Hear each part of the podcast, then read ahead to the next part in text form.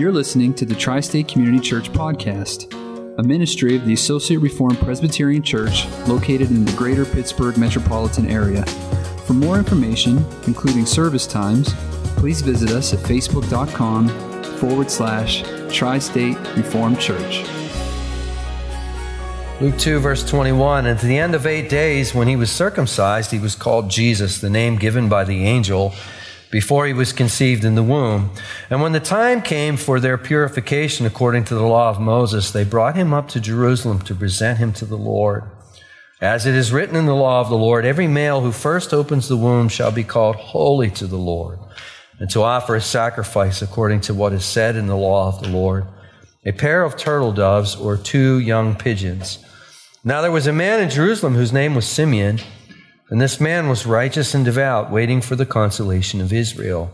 And the Holy Spirit was upon him, and it had been revealed to him by the Holy Spirit that he would not see death before he had seen the Lord's Christ.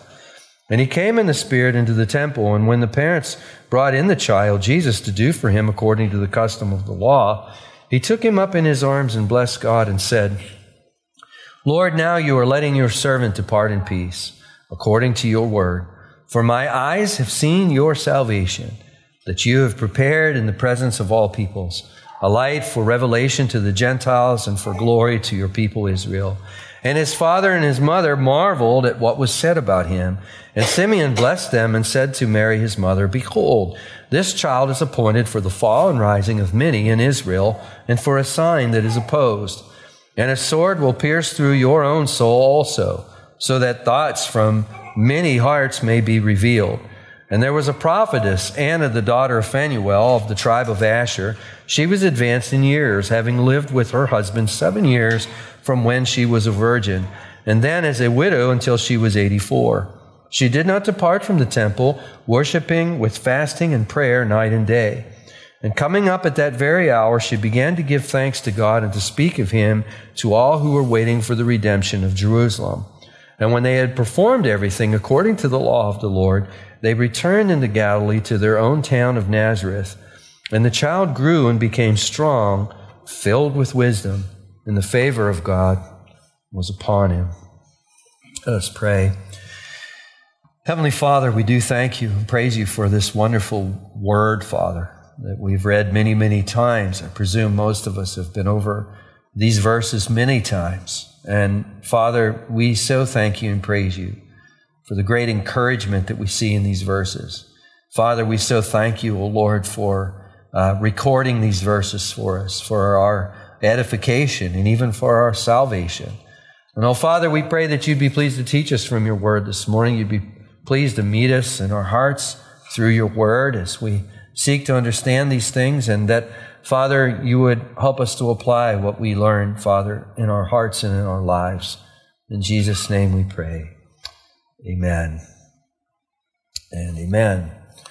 Well, we've been um, approaching the season of Advent a little differently this year. We've been approaching it through the songs, and and we come this morning to the fourth message of Advent already, which is really uh, hard to believe. It doesn't seem like it was just Thanksgiving, and here we are, the fourth, you know, the fourth Sunday. If we're, we're if we're not getting ready for next Sunday yet, well, we best get started, I suppose, huh?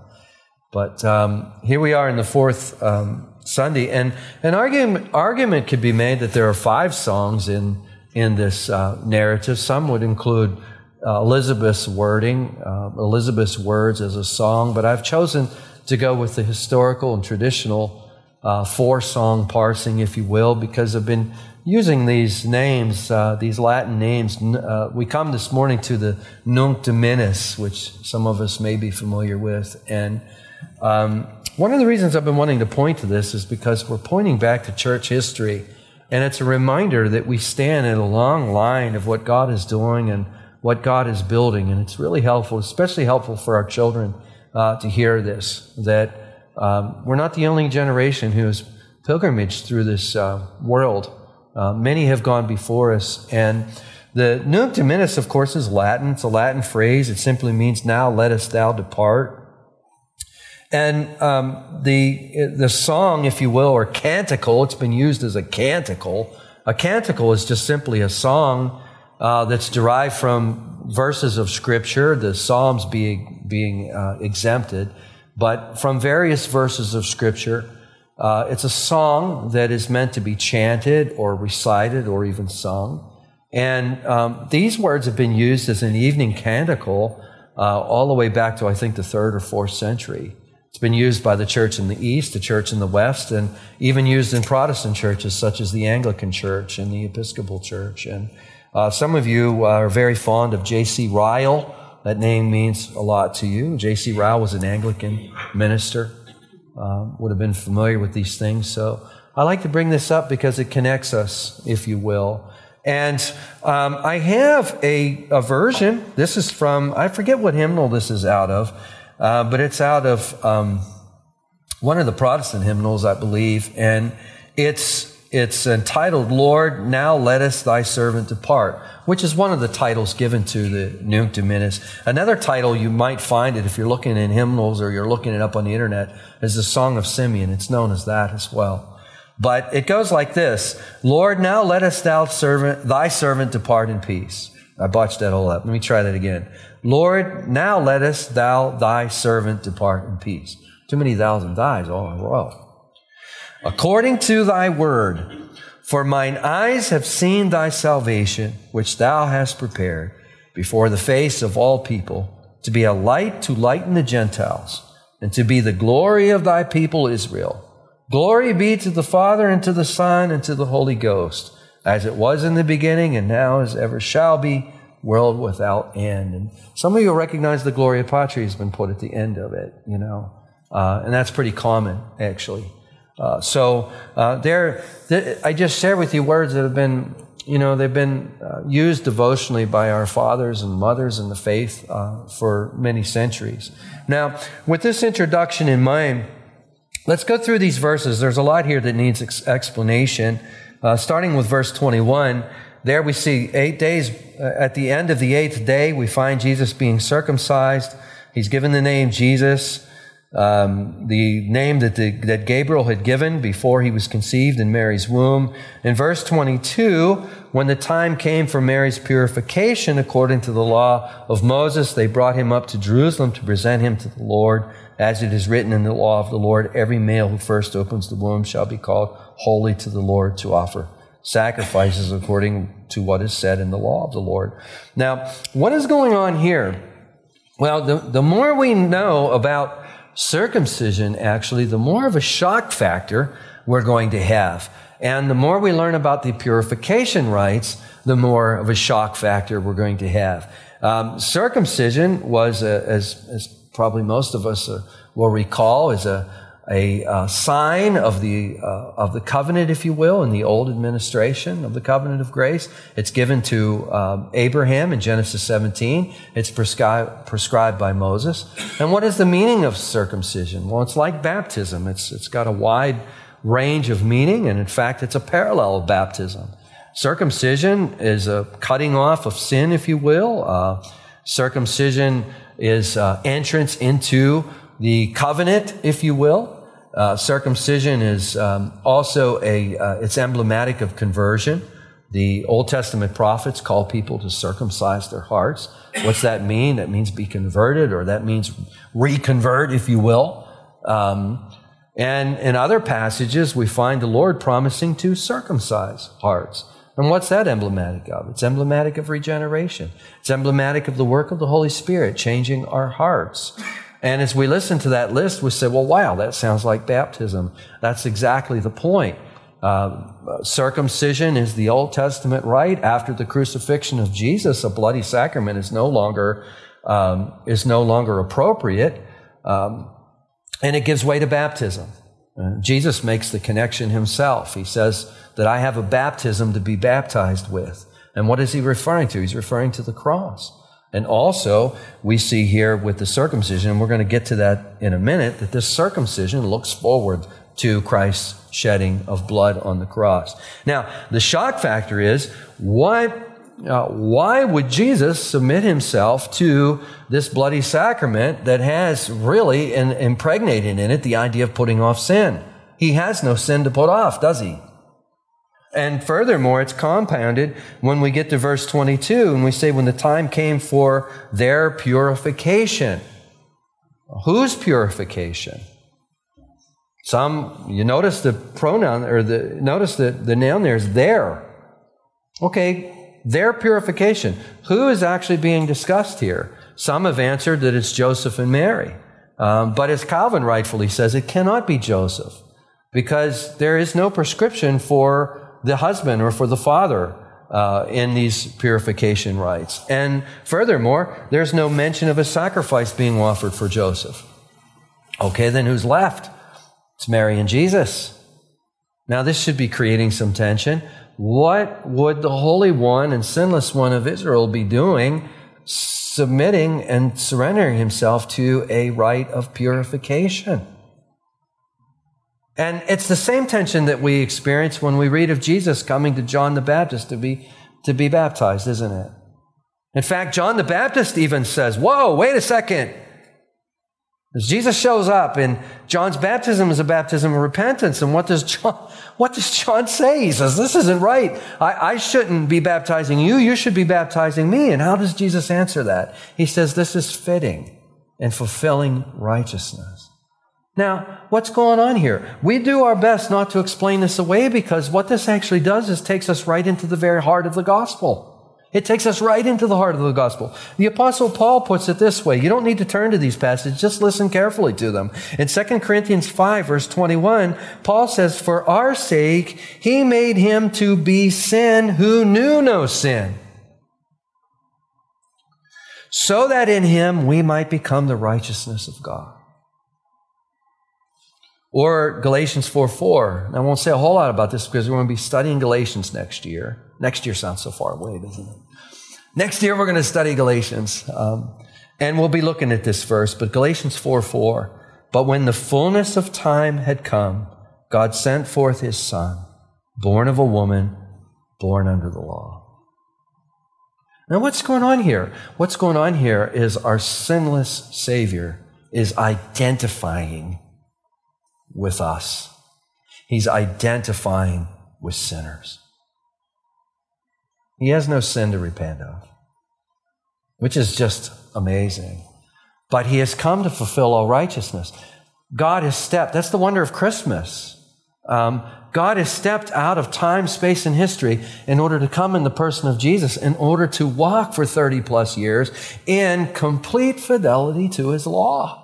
And this is fitting to fulfill all righteousness, that he would submit himself to uh, circumcision, that he would submit himself to this purification rite. When a woman gave birth to a male child, according to Old Testament law, she was unclean for seven days. And then she was to abstain from everything that was holy for another 33 days. So this time of purification is a time of 40 days. And under the inspiration of the Holy Spirit, Luke refers to this purification as their purification. We see the great lengths that Jesus has gone to, uh, surrendering and submitting himself to these purification rites when he is all along without spot or without blemish. Amen. He's a perfect Savior. And before we move on for this, from this, you know, as Calvin brings out, this, this really is a graphic illustration of original sin, isn't it? It's a graphic illustration that we are born in sin from day one, aren't we? When you think about it. When, when a male child is born, uh, the, the mother is unclean for seven days and then has to walk for another 33 days, abstaining from all that is holy. What is that a graphic picture of? It's a graphic picture of this original sin. It's a graphic picture of the fact we've been born in sin it's a graphic picture of our central problem. But as Calvin goes on to say after that, we also see impregnated in this wonderful passage, verses 21 through 24, we see impregnated in the problem, we see the gracious remedy, don't we? Impregnated in the problem, we see the gracious Savior. Impregnated in the problem, we see Christ right there in the middle of it, don't we? He's come to save us from our sins. Uh, so these verses take us very deeply into the very heart of the gospel. I won't say much about um, the um, first who opens the womb shall be called holy to the Lord. We're going to get to that when we study Exodus, especially when we study the Passover. Uh, in verse 24, we have a sacrifice being offered a pair of turtle doves, two young pigeons. This was the sacrifice for those uh, in low estate, as the old preachers used to say, those who are in low economic uh, conditions, if you will. In other words, for the poor. Um, there were uh, there's a sacrifice there. It's a burnt offering and a sin offering to be offered in verse 24. And in verses 25 through 38, we have two witnesses appearing. Uh, the first one is Simeon. If you look at verse 25 there, you see that uh, here's a man whose name was Simeon, and this man was righteous and devout, waiting for the consolation of Israel. Now, notice how he is described. He's described as one who's righteous and devout. And we might think to ourselves, well, that was the explanation we got of Zechariah, wasn't it? Yeah, in part. If you look back to chapter 1 and verse 6, you see there that both Zechariah and Elizabeth were righteous before God, and they walked blamelessly in all the commandments and statutes of the Lord. But in addition to this, we find Simeon to be one who is waiting. He's very excitedly waiting the consolation of Israel. And that's what um, prompted me to choose one, Psalm 130 as our call to worship this morning because there the, the psalmist is in that posture of waiting as a watchman in the night, you know, waiting. And here we find Simeon. He is waiting. What is he waiting for? The consolation of Israel. What is that? Well, the rest of our text is going to flesh that out. But um, here's a definition from Webster's, and this is his um, 1911 edition. Um, I've quoted to you before from, I think the, my study, I think my copies are like an 1824 edition and these these definitions this 1911 edition is in that accordance software that, that i just purchased. Um, um, and it's it's real but just listen to this definition. He writes that cons- the consolation is the act of consoling the state of being consoled alleviation of misery or the alleviation of distress of mind um, refreshment of spirit, comfort, that which consoles or comforts the spirit. And I, I invite you to just to sometime, don't do it now, but sometime Google consolation and see what definition you get now and compare it to what you've just heard. And you'll see um, there's a lot to be said about turning back to these, uh, to these dictionaries. So we have this act of consoling Simeon is waiting for this consolation. What is this consolation? Well, we're going to get to that here in a few minutes. In verse 26, well, before we get to verse 26, one other detail notice that the Holy Spirit is upon Simeon. And here we're seeing the work of the Holy Spirit. We're seeing it often, aren't we? Uh, we're seeing the work of the Holy Spirit. We've seen the work of the Holy Spirit in John the Baptist. We see the work of the Holy Spirit in Elizabeth. We've seen it in Mary, of course, in Jesus. We're seeing it in Zechariah as he prophesies. Here we're seeing the work of the Holy Spirit in Simeon. And in verse 26, it's revealed to Simeon that he would not see death before he had seen the Lord's Christ. Now imagine that. At this time, there's a high expectation um, of the Messiah coming during this time. There's no question. But most people, most people assumed that what that looked like was the Messiah would come and run Rome out and reestablish Israel as uh, the Davidic kingdom that it once was, as a superpower that it once was, under David and under Solomon. So they were arguably looking at this um, in political terms. And when we hear that, we might be inclined to say, you know, I, not a whole lot has changed, has it? It, it re- I mean, we could stop and make application now because there are so many people in the evangelical church that profess faith, but when you talk with them, you can't hardly get a word in about Jesus because everything's about the Republican Party. Or everything's about Republican Party, or uh, politics, or everything's about the talking, current talking points on Fox News. And sometimes after a while, you got to wonder, when are we, when are we going to get around to Jesus? And this is, I think, um, when we read these passages and we see all this, we, we see that a lot of things haven't changed. Uh, this was the case uh, in ancient times. And here Simeon is. He's waiting for the consolation of Israel. It's been promised to him that he would see the Lord's Christ before he passes away. And in verse 27, Simeon is led by the Holy Spirit into the temple at just the right time where he would rendezvous with Jesus. And in verse 28, take a good look at that verse. In verse 28, he took up Jesus in his arms and he blessed God. And in verse 29, he says, Lord, now you are letting your servant depart in peace. Why do I say take a good look at verse 28? Because in verse 28, we see it's only by the work of the Holy Spirit that we can see Jesus. That's the first thing. But we also graphically see what it means to receive Jesus, don't we? He literally takes Jesus in his arms. Now, he literally does that. But it's indicative of where his heart is, isn't it? I mean, his, his, arms are following after his heart. His follow, art is, his heart is following after his eyes, which have been enlightened by the Holy Spirit. And you, you, you see, that's just a graphic illustration of what it means to receive Christ. And we have to wonder, I mean, it's already been out. I wasn't going to say much about it, but you really got to wonder if we're considering canceling church on, on Christmas. You really got to wonder where we're at in all of this. Has Christ really got our hearts? I mean, what posture as Christ church, those who have been redeemed by his blood on the cross, what posture should we have on Christmas morning but excitement about coming in and worshiping him? What could possibly have a hold of our hearts so hard that we would even contemplate for a moment doing anything else? Quite frankly, I will tell you, I am excited and I wish that Christmas was on Sunday every year. Me and Jim just talked about that before the service. He goes, Yeah, let's make it the third Sunday of every December. It doesn't quite work that way, though, does it? But you look at verse 28 and you see what it means really to receive Christ.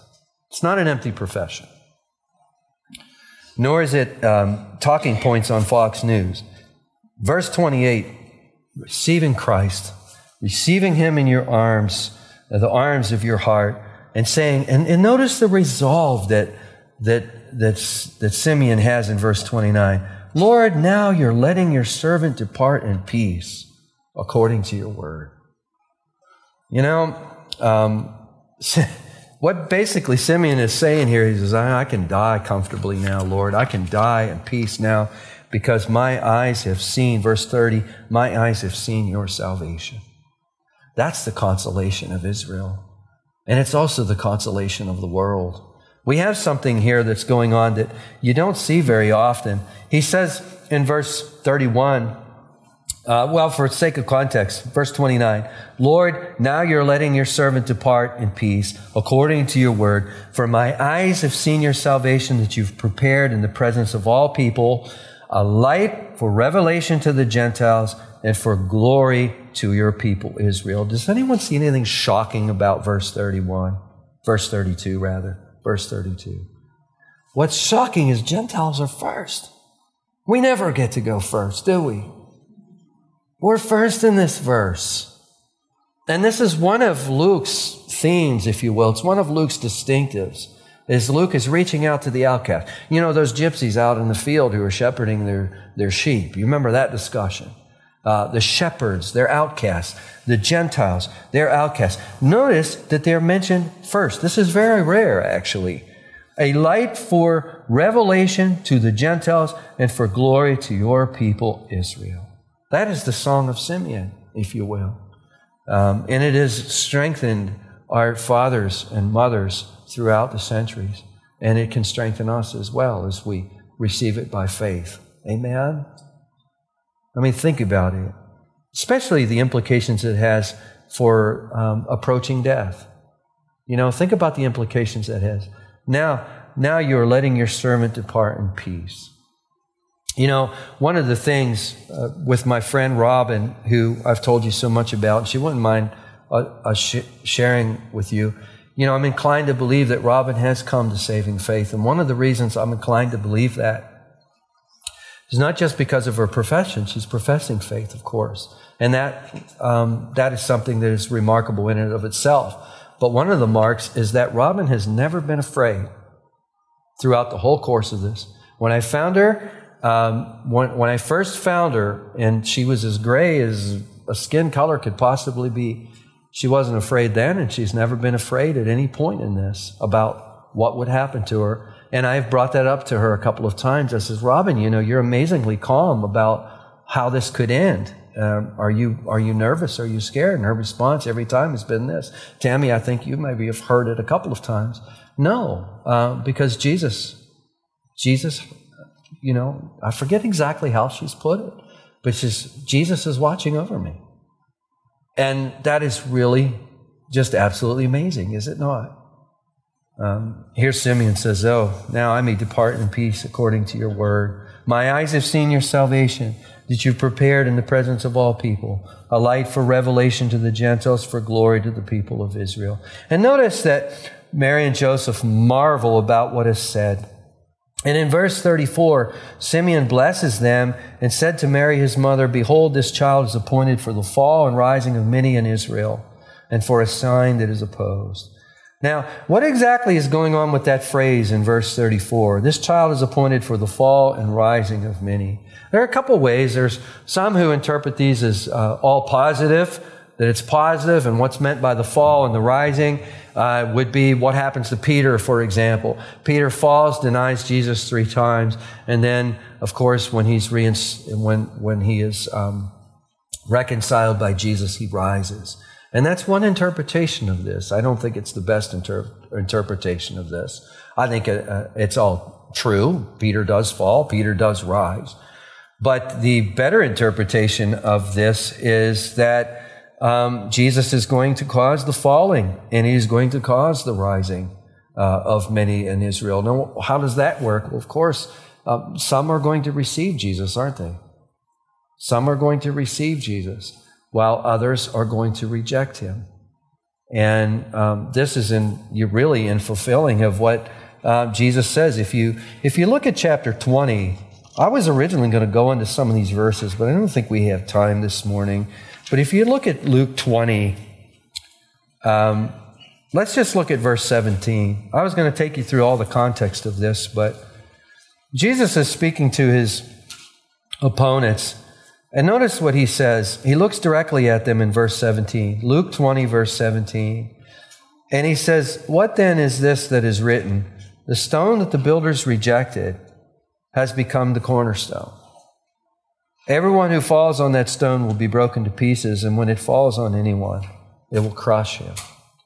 And Jesus is being his own interpreter here. Uh, Jesus is interpreting for us what is being meant by Simeon's words uh, to his mother. There's no neutrality when it comes to Jesus. You know, we can't sit on the fence. Um, we're going to rise or we're going to fall. It's going to be one or it's going to be the other. You know, there's just no uh, there's no middle ground here, and uh, the world all the time is trying to establish this middle. You know, I'm on the fence. now. there is no fence. Uh, there just simply is no fence. It's it's in or it's out. Um, and if you look at this last line here in verse 34, for a sign that is opposed.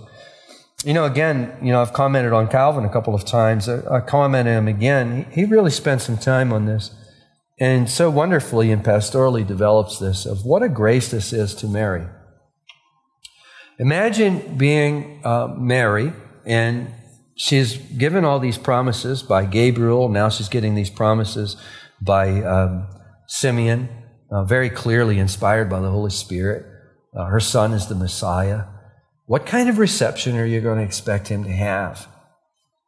You're going to expect him to have a favorable uh, reception, especially by the religious, uh, the, the religious uh, um, establishment, would you not? And imagine when Jesus begins his earthly ministry, he's being rejected everywhere, and in a very short period of time, they're seeking to destroy him because they're claiming he's a false teacher and a blasphemer. And ultimately, he will be charged for blasphemy by them. Imagine what a trial that would be. Uh, and we certainly know that uh, it was a trial for Mary as you read through the Gospels. Um, it certainly is a trial for her. But here, God is telling her, listen, he is going to be opposed. He is going to have opposition. Um, what a mercy that is to her. And in verse 35, we're told that a sword will pierce through your own soul also. Traditionally, that's been uh, understood as, um, you know, she experiences that as she watches Jesus cru- be crucified. Um, so that the thoughts from many hearts may be revealed. And therein lies the problem. The thoughts from many hearts may be revealed. Um, what happens as Jesus comes into the Holy Land and begins to preach? Hearts become revealed.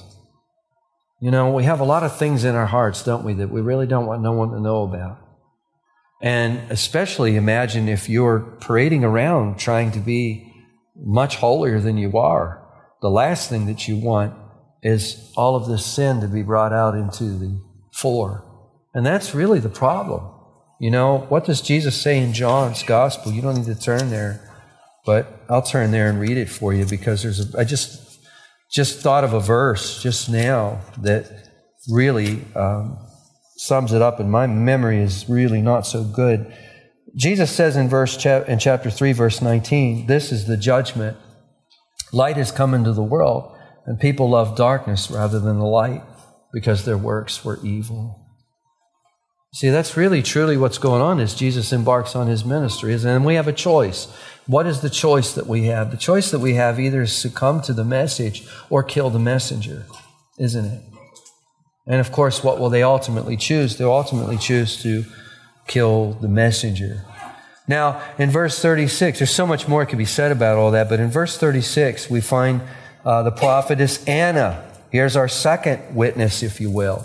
She's the daughter of Phanuel, the tribe of Asher. She was advanced in years, having lived with her husband seven years when she was a virgin and then as a widow until she was 84. Now, you'll notice the ESV has a footnote that says it could be translated or as a widow for 84 years.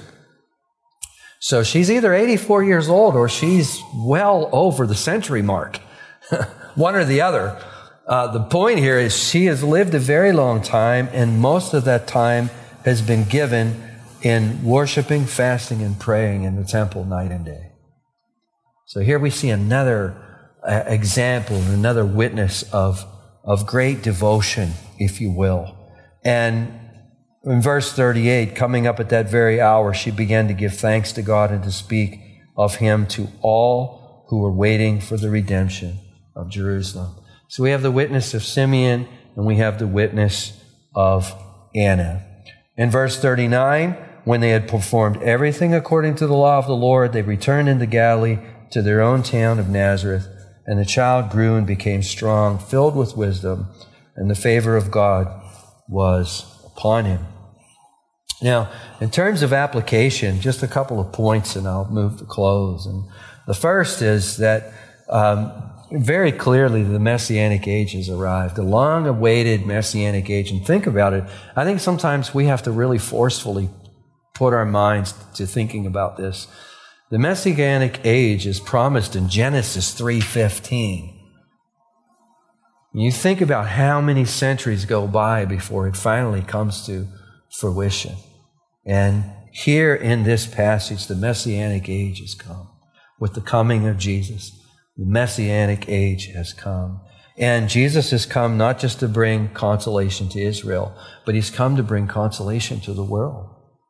And here we are. You know, I'd always like to point to that. Here we are, 6,000 miles away, uh, 2,000 years nearly removed from this. And, and our hearts are being consoled and comforted this morning, aren't they? Jesus really did come, and he really did. He came for us, you know. I mean, think about this. Let's just stop for just a minute and think about that. He came for me. Have you ever said that to yourself? Have you ever said, Lord, did you, you came for me? And it's just astounding, isn't it? You came for me. The second point that I want to make is that God's law still matters. You know, one of the big themes running through all this is the, is is could be summarized by the word piety, and I have a definition somewhere here that I want to share with you in regards to piety. Um, I think I put a definition on my notes here. Yeah, here it is. piety, you know, you'll hear this, we don't hear this word all the time in our, uh, you know, in common discussion. But again, looking at Webster's 1911, and I've kind of adopted this from his um, definition. Piety is veneration or reverence of God and love of his character. Um, so, what do we mean by veneration? Veneration is uh, respect that's mingled with awe. It's like a respect that's uh, mingled with this, um, this sensation of awe, if you will. So, we could put it this way um, veneration, respect mingled with awe or reverence of God and love of his character, love obedience to his will and earnest devotion to his service is piety. When you look at verse 39, you see it summarized when they had performed everything according to the law of the Lord. Mary and Joseph do everything according to the law of the Lord. And of course, this is implied with Anna, isn't it? And we're told explicitly that this is the case with Zechariah. And my point is that God's law still matters. Christ comes and um, grace comes, but it doesn't come to replace God's law, if you will. Um, it doesn't come to, to take God's law away. God's law still matters. In fact, God's law shows us how we're to live as those who have been redeemed by God's grace, right? Does that make sense? So, um, our text has a wonderful view of piety. One last sentence. Piety is respect and awe. This is what I was looking for. Piety is respect and awe that ebb and flow from lo- loving God and obeying His every desire. Let me read that again. Piety is respect and awe that ebb and flow from loving God and obeying His every desire. Piety is what results from receiving Christ Jesus. Think again of verse 28, where um, Simeon is holding on to Jesus. And he says, Lord, now I may depart. I may depart in peace. You know, obviously we can't reach out and we can't reach out and physically hold Jesus, but with the arms of our heart, we can receive him and embrace him that way, can't we? And piety is the result of doing that. Um, how do we express our gratitude to the Lord? We do so by aligning our hearts and lives with his word. Amen?